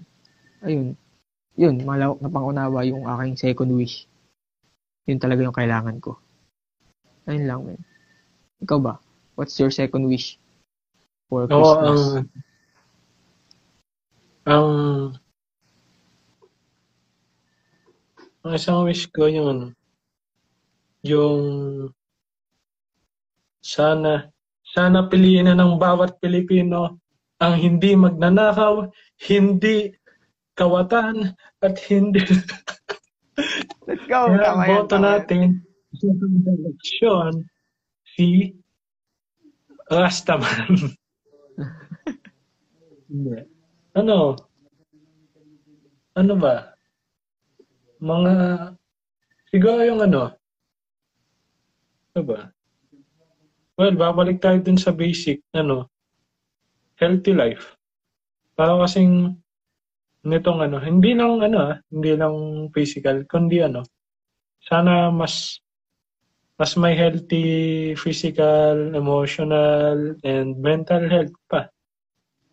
Uh, this Christmas, sana magsimula na ulit sa akin. Sana magsimula ulit na mas maging healthy pa yung mga aspects na yon ng health.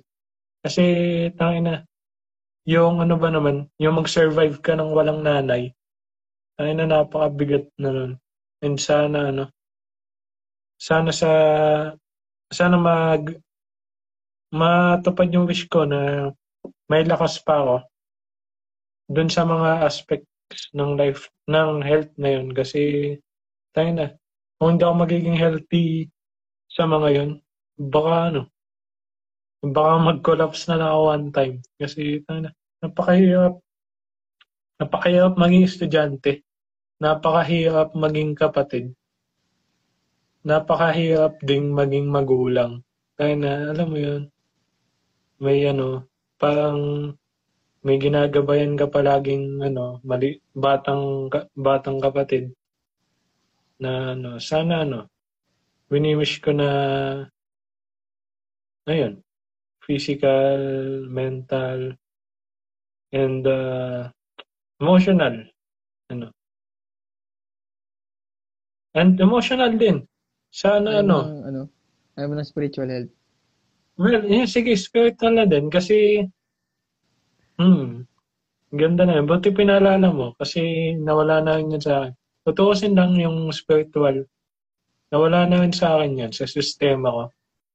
Kasi siguro dahil mas minahal ko yung reality ngayon, mas mas napupukaw ako dun sa kung ano yung ano, kung ano yung kagandahan at kabahuan ng reality. Parang dun ako nakaposisyon ngayon eh.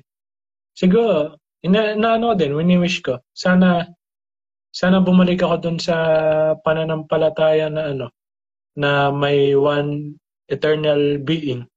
Kasi ano, Kasi para alam mo yun, kung sa tingin, kung mangyari man yung senaryo na ano, na ma-burnout ako dito sa pagkapukaw ko sa reality, ano, yung, uh, pwede akong ano, may lalapitan pa rin naman ako na, yun, isang nilalang na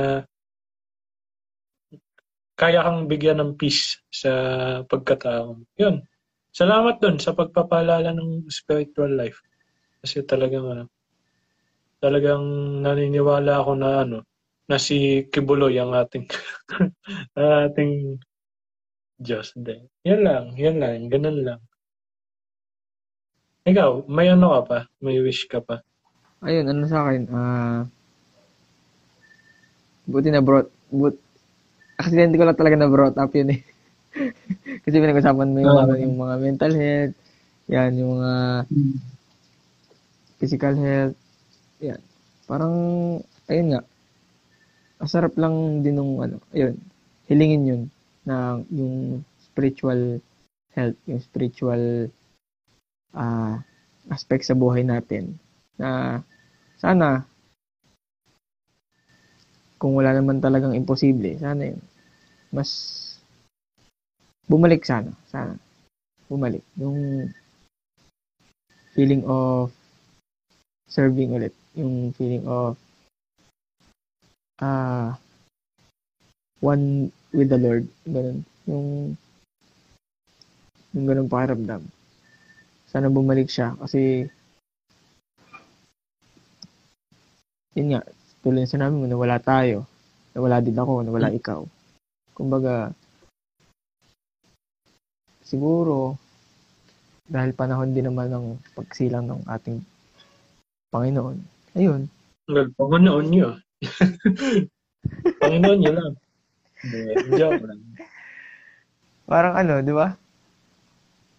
Mm. Hilingin na rin natin na ano, na mas pag-ibayuhin niya yung ano, mas palakasin natin niya yung faith natin sa kanya. Kasi matagal na naman tayong binigyan ng mga talents eh. Binigyan na tayo, matagal na rin tayong binigyan ng mga gifts. Yung alam mo yun, yung gifts of wisdom, knowledge, yung nine charismatic gifts na diniscuss well, kung ano, sa, sa kung, dati. Kung, kung pwede kang tumakbo ng hubo sa simbahan, sige, babalik ako, pare. Okay lang. Sige, sa, ano, sa panuluyan na naman makikisama ka. um, ayun. Pero yun, ano, di ba? Matagal na naman, matagal na rin kasi naman tayong merong mga ano, mga gifts na ibinigay sa atin. Parang it's mm. sabi ko nga rin na Christmas is about giving. So why not give your yourself to the Lord naman? Kasi lagi naman tayo yung binibigay ng chance eh. Ano yun? Merong ano yun? May sinabi sa amin. Yung dalawang C. Uh, chance and choice. Ano yung ano? Ano yung ano yung mas pipiliin mo? Chance or choice? Sa dalawa. Sa dalawang C. Or ano? Sa dalawang C. Ano? Mm-hmm. Choice, siguro. Mo? Choice. Choice din. Alam mo, tama ka. Kasi, alam, alam mo yun, sabi, sabi, sabi, sabi, Lagi, lagi tayong binibigyan ni Lord ng chance. And it's our choice na lang kung ano yung kung anong gagawin natin sa chance na binigay niya. So this time, sa pangatlong C, chance, choice, and this one C, this Christmas. Sana yun, ngayong Pasko, yung chance na ibibigay ni Lord. Yung chance na ibibigay ni Lord. Yung choice na gagawin mo is ibigay ulit yung sarili mo sa kanya.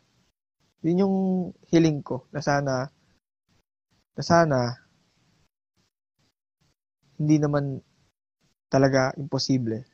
Pero sana may pagpatuloy ko hanggang sa hanggang sa makakaya ko na uh, i-bring back ulit yung dating ako na uhaw sa paglilingkod, na uhaw sa kanyang pagmamahal. Ayun. That's my last wish ngayong Pasko. Actually, marami pa akong wish kaso mga material na bagay sila lahat kaya wala pa tayong pera kaya ayun. So, yun na lang. Spiritual health. Spiritual aspect of life. Yan. Yun ganda. Ikaw, men? Wala. Ano? Yun na lang din. Da- yun lang dalawang bagay. Siguro, ano? yung...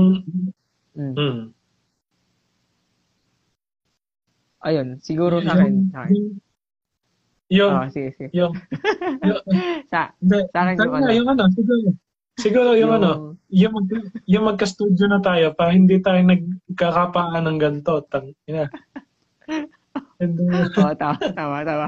Yung, tama, tama. Yung, yung may dalawang, ayun. May dalawang mic tayo nakaharap, tapos tayo na, hindi tayo nagka...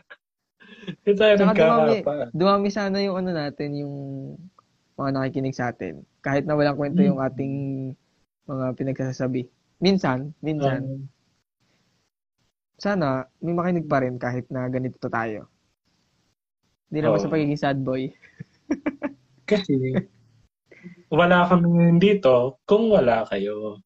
Yun. Ngayon, kung hindi kayo Uh, madadagdagan, eh, mababawasan yung bahagya, yung bahagdan ng aming puso para ipagpatuloy itong aming misyon sa pagbibigay ng ligaya, ng inspirasyon, at ng oras sa pamamagitan ng podcast.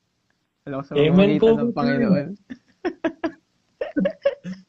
Women pa ba tayo? Maganda yung ano, maganda yung sinabi mo kanina. Yung sa election. Na ano. Ay, okay. Ayos din yun. Ayos din yung wish. Na sana, next year. Parang ano naman. Sa kabutihan ng lahat naman eh. Di ba? Hindi lang sa'yo. Oo. Yung, yung sa election. Sana nga yun. Magbunga yung ano. Mag, ma, lumabas yung talagang karapat-dapat. At saka yung magbibigay ng ng ano, ng hustisya sa lahat ng bagay. Hindi lang ano, hindi yung hindi bias, yung patas lagi. Oo, no. Yan. Na uh, malamang sa malamang eh pag-uusapan din natin 'yan. Yung mga ganyang uh, mas mapapalawak natin kapag uh, na ano na kapag okay na yung resident political an pal, yung political analyst natin. Eh, pag-okay natin na makakasama na rin natin siya dito sa podcast. Anyway, uh, just to ano, isang ano na lang, tig-isang insight na lang tayo to sum up this uh, conversation. Itong napakagandang conversation natin. Ano sa tingin mo? Yung uh, parang maibibigay mo o maishare mo sa mga minamahal natin na listeners. Ano? This coming Christmas. Uh, for me, no? Paulit-ulit ko na lang sinasabi na ang Pasko ay talagang pagbibigayan. Pagbibigayan. Hindi lang sa ano, sa pagtanggap, pero sa pagbibigay din. Ayun, kung wala ka mang maibigay, sa ngayon, kung wala ka mang material na ibig, maibigay, yung simpleng, yung simpleng ano lang, yung simpleng pagtrato mo, yung simpleng pakikisama mo, yung simpleng paging pagpapakatao mo sa iba. Yun, yun man, kahit yun, yun man lang sana, eh, maibigay natin sa ating kapwa-tao. Kasi hindi naman natin alam, hindi natin alam kung ano yung pinagdadaan ng isang tao. Kaya, ayun, it's nice to be nice. Lagi. Yan, tandaan nyo yan. It, it is nice to be always nice. Kasi, hindi naman nga natin alam kung ano yung pinagdadaanan ng iba. Kaya, lagi natin silang tratuhin ng may pagmamahal, ng may pagkalinga at may pag-aaruga. Hindi lang ngayong Pasko, kundi ayun sa buong buong taon, sa buong sa mga susunod pang taon at sa at sa rest of our lives. Kasi ayun nga, we are we are living to love. That's my take. Sa ngayong Pasko, magbigay ng pagmamahal. Oo, no. Sa akin, ano, yung naunahan mo ako doon sa thought na, ano, eh, na sana hindi lang ngayong Pasko. Pero, ano, uh, sana ngayong Pasko, eh, marinyo tayo, uh, marinyo tayo doon sa, doon sa mission natin. Regardless of religion, of uh, culture, race, yung mission natin na, ano, na mapalawak yung humanity. Kasi, tayo na, yun yung ano eh. Hindi sa, hindi sa ano ah, nawan ko kung cliche. Pero yung, well, hindi yung world peace. Kasi, buta, dito pa lang sa compound namin, wala na nun. Pero, yung ano, Yung, mag, yung mag-develop lang tayo as individual muna. Saka, hmm. saka pa mangyayari yan eh, yung mga Tama. yung mga world peace na yan. Pero Sabi yung ano, uh, yung, yung ma-remind tayo ng sa mission natin sa humanity na ano, na always observe common good and para maging ano ka. And um, as, as much as possible, ano, tumulong ka sa mga nangangailangan. Tumu- tumulong ka hindi dahil ano, may kailangan ka sa kanila. Tumulong ka hindi dahil uh, kilala mo lang sila o sila lang yung dapat mong tulungan. Uh, ano? Yun. Uh, tumulong ka. Kaya sa ano, kaya nalulungkot ako kasi si Tulpo hindi na tumakbo. Ano is, uh, hindi, wag yun, wag yun. Yan lang. Sana, ano. Yun. Yun, sana ano, mm, yeah. mag-grow pa tayo as individual. Para malay natin someday. Alam mo nga eh, yung ano, medyo mapapahaba lang ng konti, pero ano, may theory ako. Yung ano, ang, di ba may sinasabi sa mga, sa mga religious, ano, sa mga religious uh, articles na malapit na mangyari yung second coming. Mm. Feeling ko ang ano, ang, ang concept para sa akin ng second coming, ay ano, yung may world peace. Parang, parang walang bababa na isang element o isang nilalang na ano na bababa para yun nga daw hanguin daw yung ganito saka yung mga, yung mga ganyan. Feeling ko ano para sa akin yung yung concept ng second coming is ano is world peace. Hindi na walang nagegera, walang walang counter to counter na bangayan o ingay. Yun lang, yun lang yung ano, yung theory ko. Na again, babalik nga dun sa wish ko. Hindi yun mangyayari kung hindi tayo mag-improve as individual. Walang ano, walang ganun. Ano, di ba? Di ba? Di ba? Alien tayo, alien, alien. Alien tayo. Ano men, yep. Ganda ng sinabi mo doon sa second coming. Pinabasa din ako dyan eh. Na yung second coming daw, is parang hindi na rin, parang ano nga siya eh, parang hindi na siya magaganap talaga. As in, oh. Kasi naganap na siya. Kumbaga, naganap na siya. Parang, parang ganun yung nabasa ko. Tapos, uh, parang nakabase na sa atin kung ano yung gagawin natin. Kasi kung nangyari na, at kung naganap na yung second coming, at walang naganap, parang, yun, dun, dun tayo nagkulang. Doon sa walang naganap. Kasi, mm-hmm. para, alam mo yun, kung naganap na nga yun, di ba? At nandito na si, ano, at dumating na siya. Nasaan siya? Or, kung siya man ay ikaw, kung siya man ay ako, sa, sa mundong ito, bakit wala ka pa rin ginagawa? Di ba? Yun yung ano eh, yun yung parang, ano natin eh, parang ini lagi nating laging sinasabi sa atin na ah uh, ang pang, ang ano ang ang mailikha ay kung sino man yung nakikita mo, kung sino man kung sino man yung mga nakakaharap mo sa araw-araw. Ano yung gagawin mo, 'di ba? Parang ano yung step mo? Ano yung action mo? Kung kung iisipin mo na siya yung taong kaharap mo sa oras na 'yon, 'di ba? O sa bawat oras na nakakaharap ka ng ibang tao. Ayun, alam, alam mo yun, parang ganun. Ganun yung laging nagbabro, nababrought up lagi pag ano, pag sasabihin yung mga ganun, yung mga... Eh, basa, basahin yung ano, second coming. May, may coming akong naiisip, kaso sinabi mo na wholesome tong episode natin. Kaya, outro na tayo.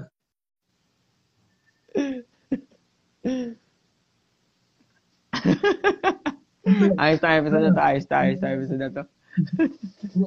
Bago pala, no? Bago pala tayo magtapos uh, sa mga tropa nating Spotify listeners, eh, yun, sana okay kayo. Hindi man kayo nakapanood ng I G Live na to, eh, na-share namin yung aming mga insights, mga experiences and mga ano mga advices ngayong uh, darating na Christmas. And uh, sa mga hindi pa po nakakaalam eh nasa Spotify na nga tayo at ang title ng podcast natin eh i-search niyo na lang Oh Shit anong title natin. So, yun. Pare, you can take the mic now. At yun. Ako nga pala, si Riel. And ako naman, si Riz. Sama-sama ulit tayong magkwentuhan at maglokohan sa susunod na kabanata ng... Oh, shit! Anong title natin? Teka guys. Ang ganda. Ang ganda. Ayos, ang ayos. Ganda. Musang oh. Episode pa. Ang ganda. Musang, musang nga.